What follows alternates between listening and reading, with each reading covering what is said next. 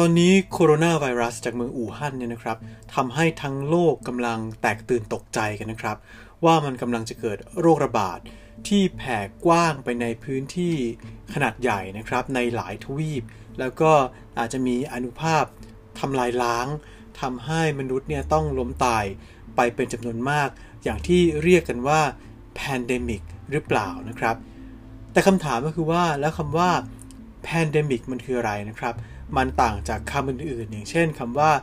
epidemic ยังไงนะครับ เดี๋ยวมาติดตามกันครับ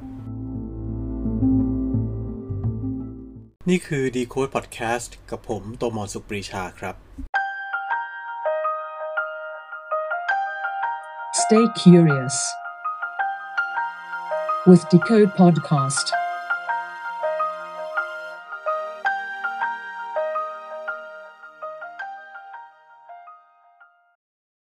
ไวรัสที่กำลังแพร่ระบาดนะครับ แล้วทำให้ทั้งโลกตื่นตกใจกันอยู่ขณะนี้เนี่ย ก็คือไวรัสที่มีชื่อเรียกว่าโคโรนาไวรัสนะครับ จริงๆแล้วคำว่าโคโรนาไวรัสเนี่ย มันเป็นชื่อเรียกไวรัสกลุ่มหนึ่งนะครับ ซึ่งที่เรียกมันว่าโคโรนาเนี่ย ก็เพราะว่ามันมีลักษณะนะครับ ตัวตัวไวรัสเนี่ยมันจะมีลักษณะคล้ายๆ กับมงกุฎนะครับ ก็คือว่ามี รูปกลมๆ แล้วก็มีแฉกแฉกแฉกแฉกยื่นออกมานะครับ ปกติแล้วเนี่ย ไอ้เจ้าโคโรนาไวรัสเนี่ย มันจะทำให้เกิดโรคนะครับ ในสัตว์เลี้ยงลูกด้วยนม แล้วก็ในนกนะครับ โดยเฉพาะนกเนี่ย จะจะพบได้มากนะครับ มีการค้นพบกันครั้งแรกนะครับ ไม่ได้เพิ่งค้นพบนะครับ แต่ว่าโคโรนาไวรัสเนี่ย ค้นพบกันมาตั้งแต่ทศวรรษ 60 แล้วนะครับ แล้วก็ ครั้งแรกที่ค้นพบเนี่ยก็จะเป็นไวรัสที่ไปทำให้เกิดการติดเชื้อที่บริเวณหลอดลมนะครับของไก่นะครับ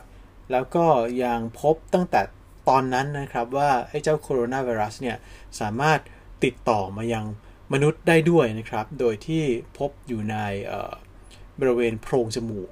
ของมนุษย์นะครับ แล้วก็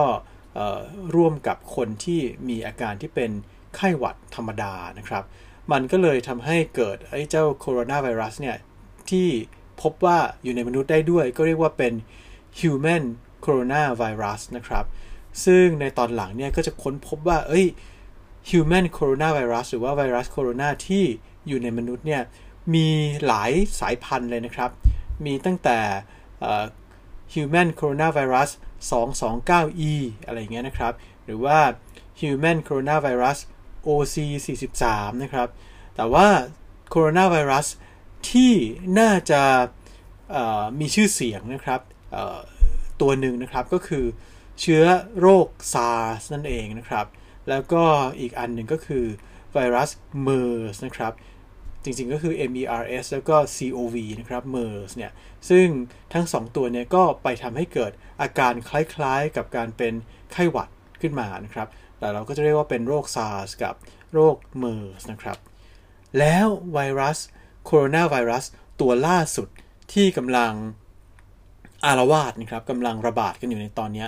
ก็เรียกเขาเรียกชื่อกันว่ายังไม่รู้จะจะเรียกว่าอะไรกันแน่นะครับ ก็จะเรียกว่าเป็นหลายชื่อนะครับ อย่างเช่น novel coronavirus นะครับก็เป็นโคโรนาไวรัสชนิดใหม่นะครับ หรือว่าบางคนก็เรียกว่าเป็น อู่ฮั่น pneumonia นะครับ หรือว่าอู่ฮั่นโคโรนาไวรัสก็มีนะครับ ซึ่งเดี๋ยวเราจะลองมาดูกันนะครับว่าทำไมไอ้เจ้าโคโรนาไวรัสเนี่ยมันถึงได้แพร่ระบาดได้มากขนาดนี้ครับ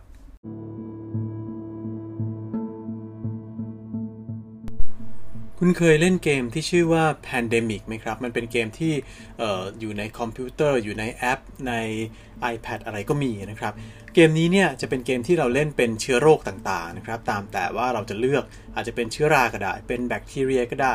เป็นไวรัสก็ได้ หรือเป็นอาวุธชีวภาพต่างๆ ก็ได้นี่นะครับ โดยที่ไอ้เจ้าเชื้อโรคเนี่ยมันจะเริ่มต้นนะครับการระบาดที่ตรงไหนสักแห่งหนึ่งในโลกนะครับ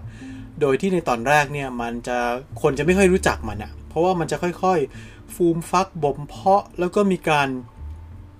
กลายพันธุ์ ทีละเล็กทีละน้อยนะครับทำให้เกิดอาการเกิดฤทธิ์อำนาจหลาย ๆ อย่างขึ้นมา อย่างเช่น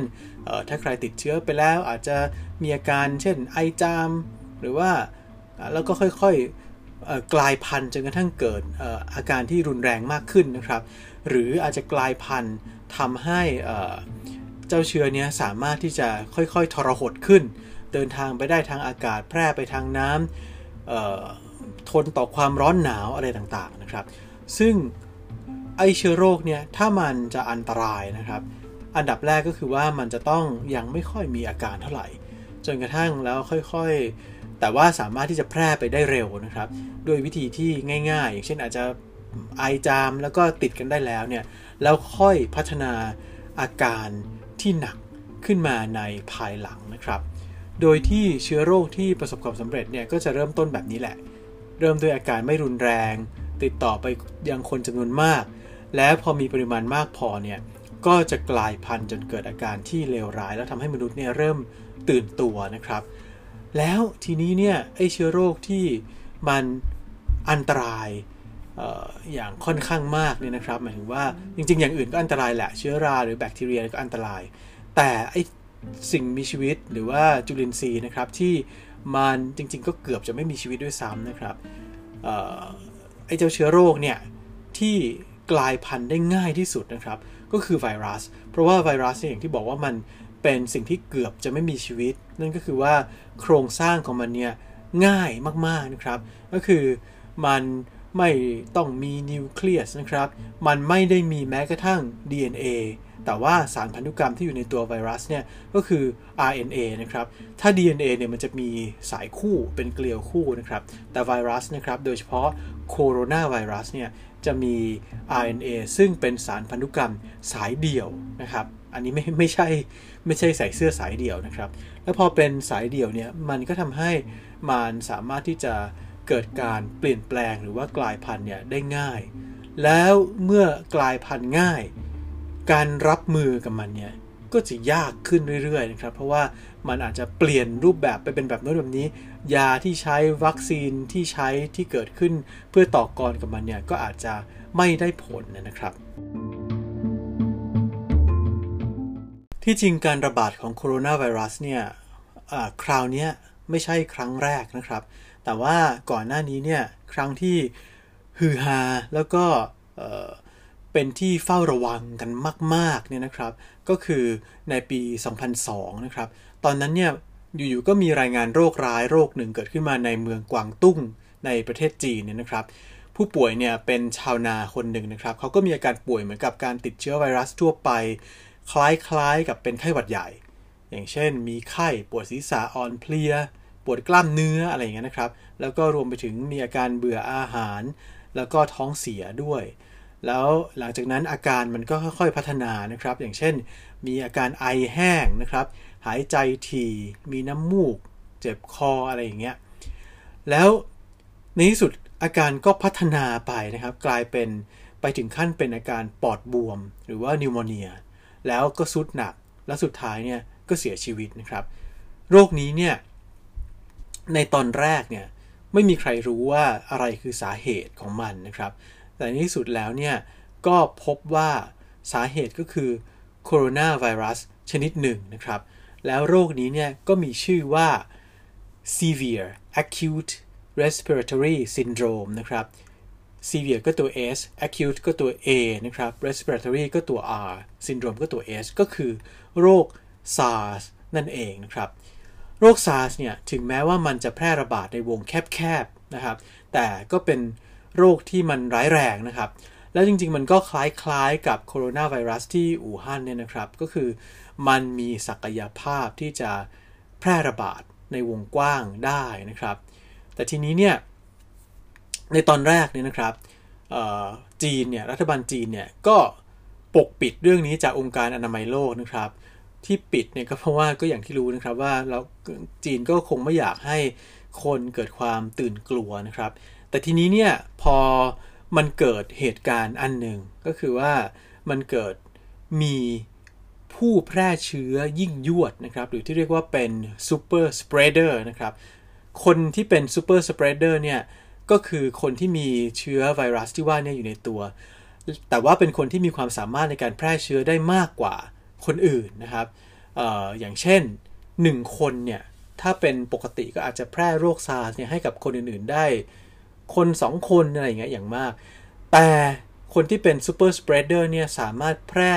เชื้อโรคซาร์สให้กับคนอื่นๆเนี่ยได้ถึงอย่างน้อยเนี่ยนะครับ 8 คนด้วยกัน มันก็เลยทำให้การระบาดเนี่ยมันแพร่กระจายไปได้มากนะครับ แล้วก็จริงๆ เรื่องนี้เนี่ยเกี่ยวข้องกับไทยด้วยนะครับ เพราะว่าคนที่ดูแลแพทย์ที่ว่าที่ที่ดูแลคนไข้นะครับในเรื่องนี้เนี่ยคนหนึ่งเนี่ยนะครับ เป็นคนที่ต้องจบชีวิตลงหลังจาก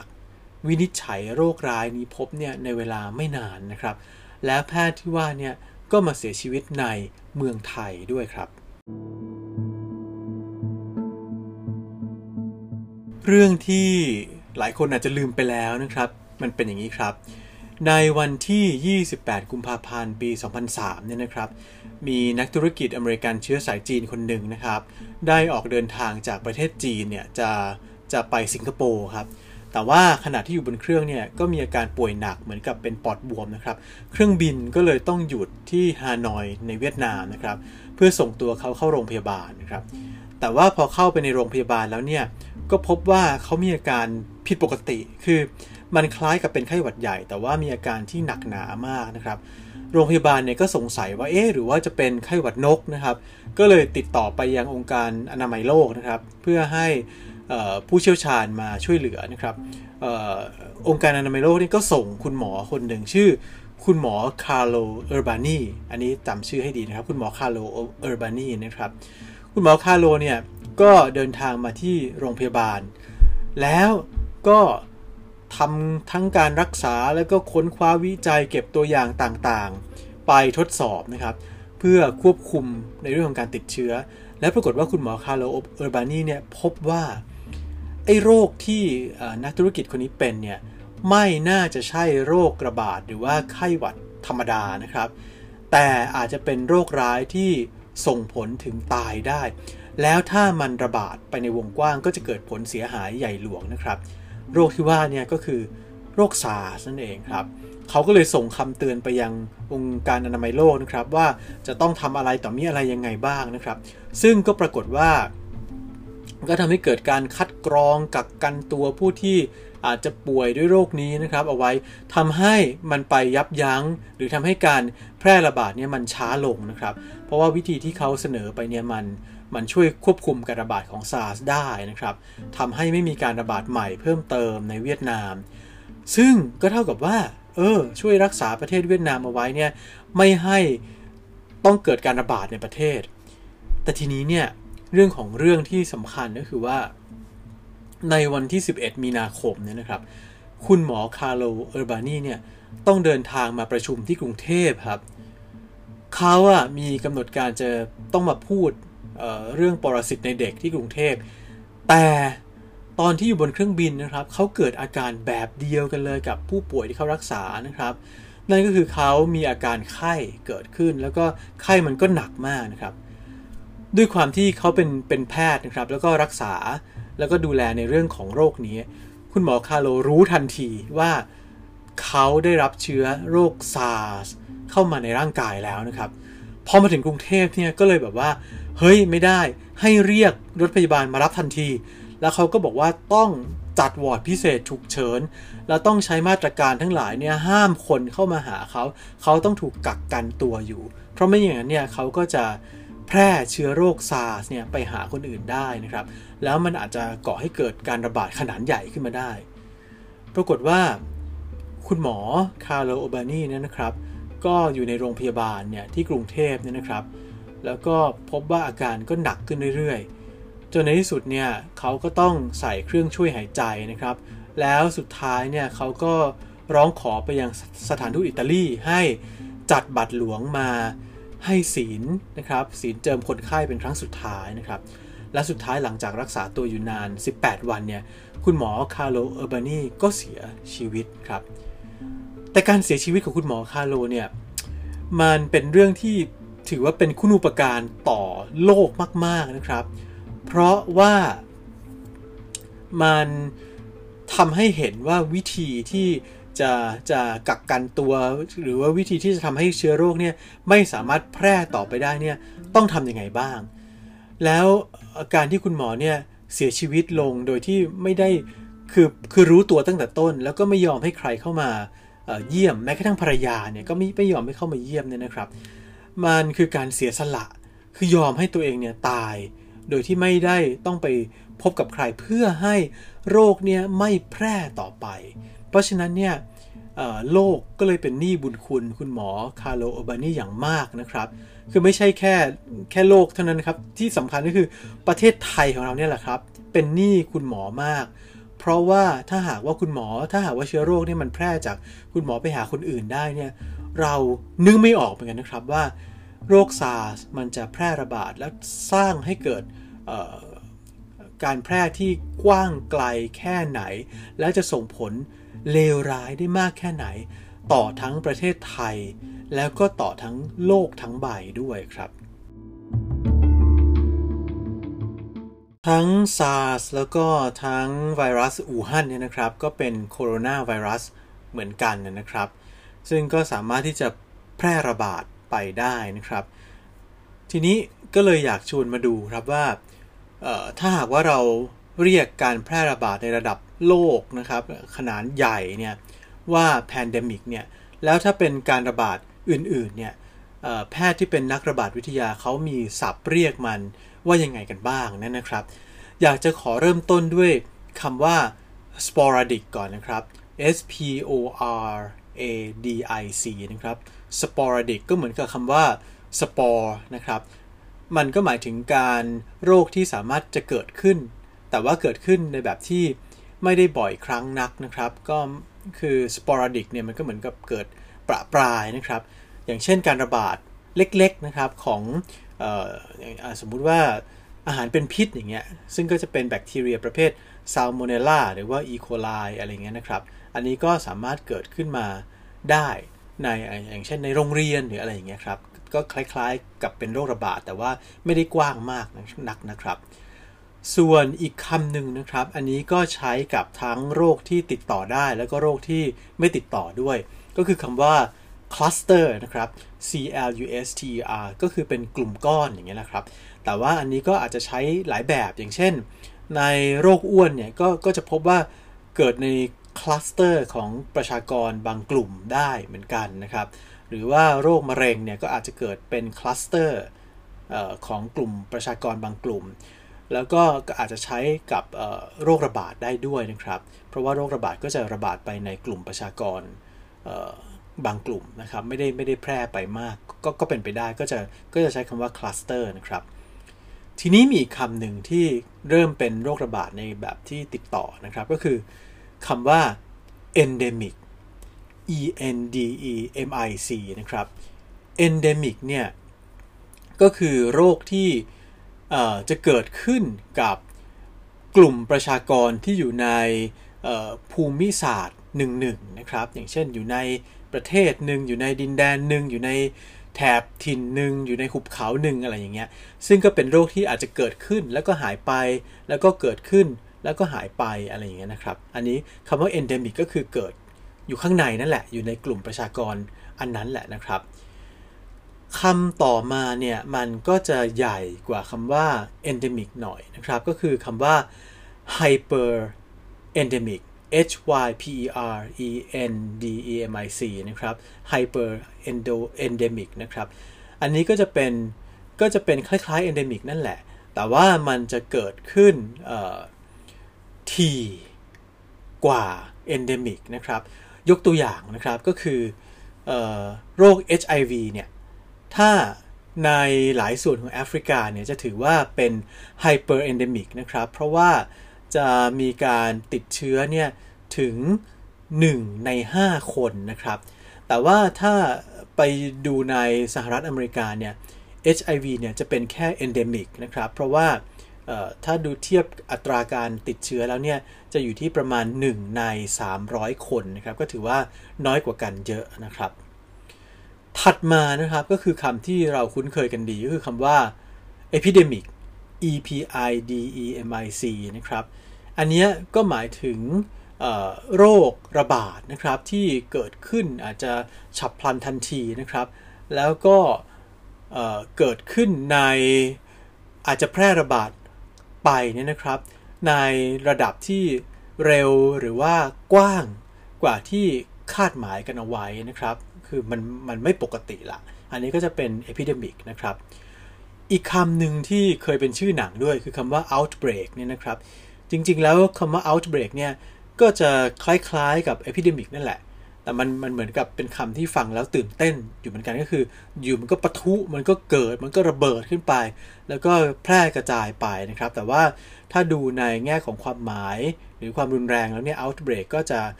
คล้ายๆกับคำว่า epidemic นั่นนะครับ ทีนี้คำสำคัญก็คือคำว่า pandemic pandemic เนี่ย มันก็คือ epidemic ที่มันแพร่ระบาดไปในหลายประเทศคือไปในวงกว้าง แล้วหลายหลายประเทศไม่พอ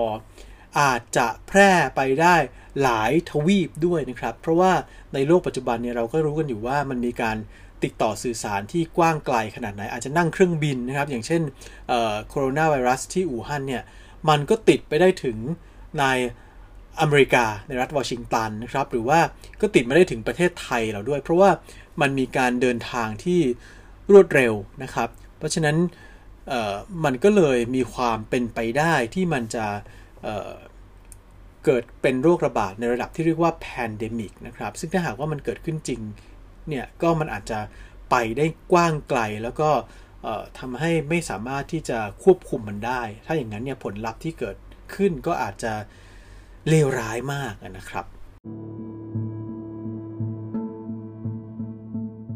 แต่ว่าจะเป็นแพนดมิกได้เนี่ยก็ไม่ใช่เรื่องที่ง่าย ๆ เท่าไหร่นะครับ เพราะว่าออองค์การอนามัยโลกนี่นะครับ W WHO เนี่ยก็ได้สร้างแผนนะครับในการที่จะป้องกันการระบาดที่เรียกว่า Influenza Pandemic preparedness plan นะครับ ก็คือแผนการเตรียมการรับมือกับการระบาดของไข้หวัดต่างๆนะครับ ซึ่งไอ้โคโรนาไวรัสนี่ก็ถือว่าเป็นไวรัสที่ทำให้เกิดโรคที่คล้ายๆ ไข้หวัดเหมือนกันนะครับ ซึ่งแผนที่ว่านี้เกิดขึ้นในปี 1999 นะครับ แล้วสหรัฐอเมริกาเองก็มีแผนคล้ายๆกัน ก็เรียกว่า Pandemic Influenza Plan นะครับ เกิดขึ้นในปี 2005 นะครับ ทีนี้เรามาดูนะครับว่าแผนของ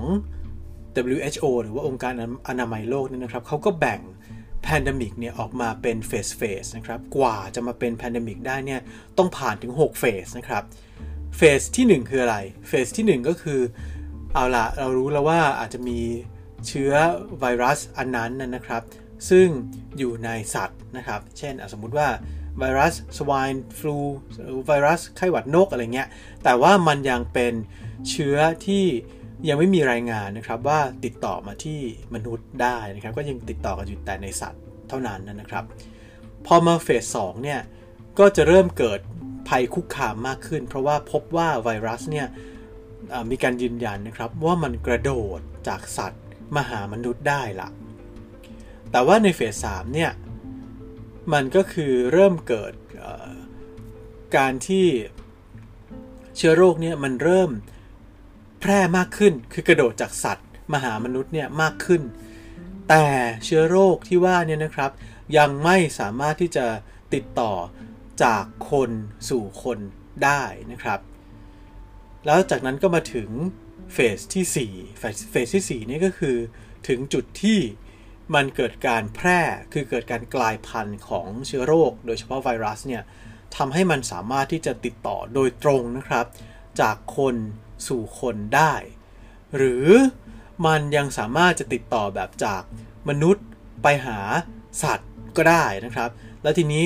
สมมุติว่าจากคนก็ติดต่อสู่คนโดยตรง จากคนติดต่อไปหาสัตว์ แล้วจากสัตว์ก็อาจจะติดต่อกลับมาหามนุษย์ใหม่ได้อีก ซึ่งการติดต่อไปไปมามา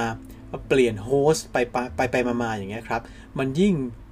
มีโอกาสทำให้ไวรัสเนี่ยมันกลายพันธุ์ได้มากยิ่งขึ้นนะครับ แล้วถัดมาก็คือเฟสที่5นะครับ อันนี้ก็คือเฟสที่การติดต่อของไวรัสเนี่ยจากคนสู่คนเนี่ยมันทำให้เกิดการแพร่ระบาดของเชื้อโรคเนี่ยไปในอย่างน้อย 2 ประเทศนะครับ แล้วหลังจากนั้นเนี่ยก็มาถึงเฟสที่ 6 คือถ้าหากว่ายังทำอะไรไม่ได้กักกันไม่ได้เนี่ยนะครับ สู้กับมันยังไม่ได้เนี่ยก็จะมาถึงจุดที่เชื้อโรคนั้นถูกประกาศนะครับว่าเป็น pandemic ซึ่งมันจะต้องกระจายไปยังประเทศอื่นอีกอย่างน้อยหนึ่งประเทศนั่นคือ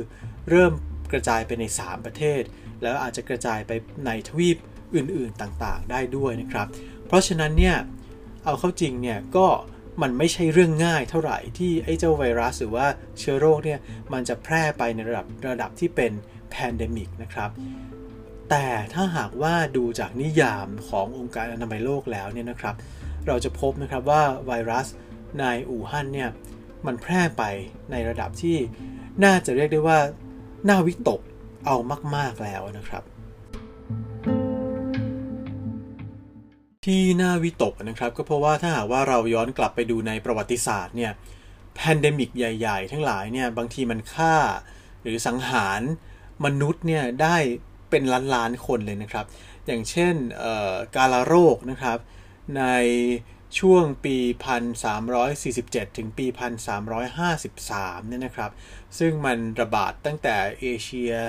จนถึงยุโรปเนี่ย อันนั้นก็ประมาณกันนะครับว่ามีผู้เสียชีวิตเนี่ย มากกว่า 75 ล้านคน ซึ่งซึ่งไม่น้อยเลยนะครับ หรือว่าอหิวาตกโรคนี่นะครับก็เคยระบาดนะครับในอินเดีย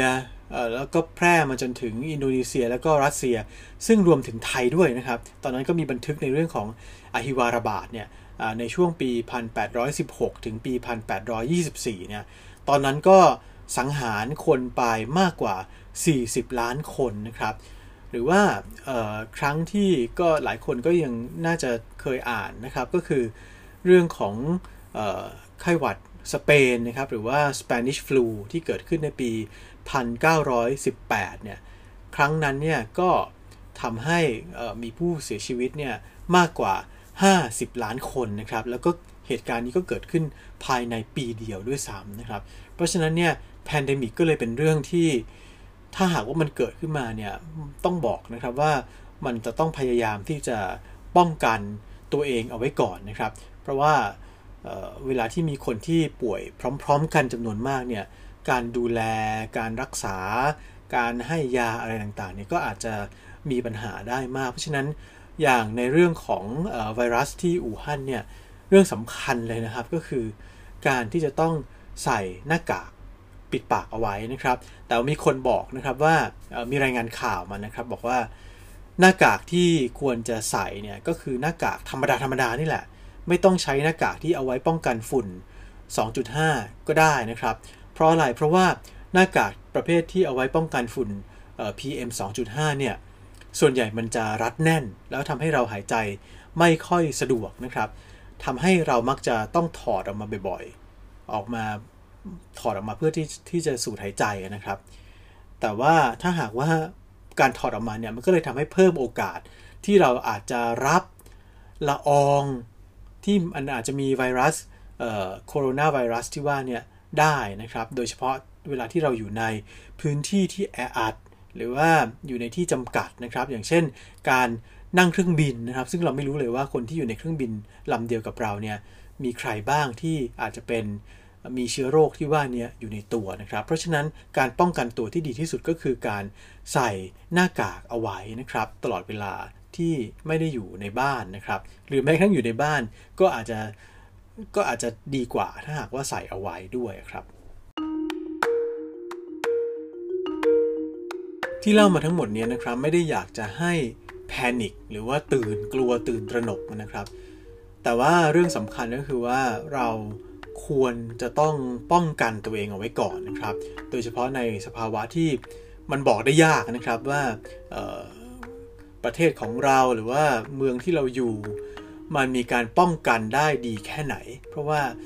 เราไม่มีทางรู้ได้เลยว่า ใครที่อยู่ใกล้ ๆ ตัวเรานักท่องเที่ยวที่เดินทางมาจากที่อื่นๆเนี่ยอาจจะเป็นพาหะนำเชื้อโรคนี้ก็ได้ เพราะฉะนั้นการป้องกันตัวเอาไว้ก่อนเนี่ยจึงเป็นเรื่องที่ น่าจะเป็นนโยบายที่ที่ดีที่สุดสำหรับตัวเราเองนะครับ และนั่นก็คือ Decode Podcast นะครับ กับผมโตมร ศุขปรีชาครับ ติดตาม Decode Podcast ได้ทางแพลตฟอร์มต่าง ๆ นะครับ ไม่ว่าจะเป็น Spotify Podcast Apple Podcast Google Podcast หรือว่าแพลตฟอร์มอื่น ๆ ครับสำหรับในคราวนี้เนี่ยต้องขอลาไปก่อนนะครับ สวัสดีครับ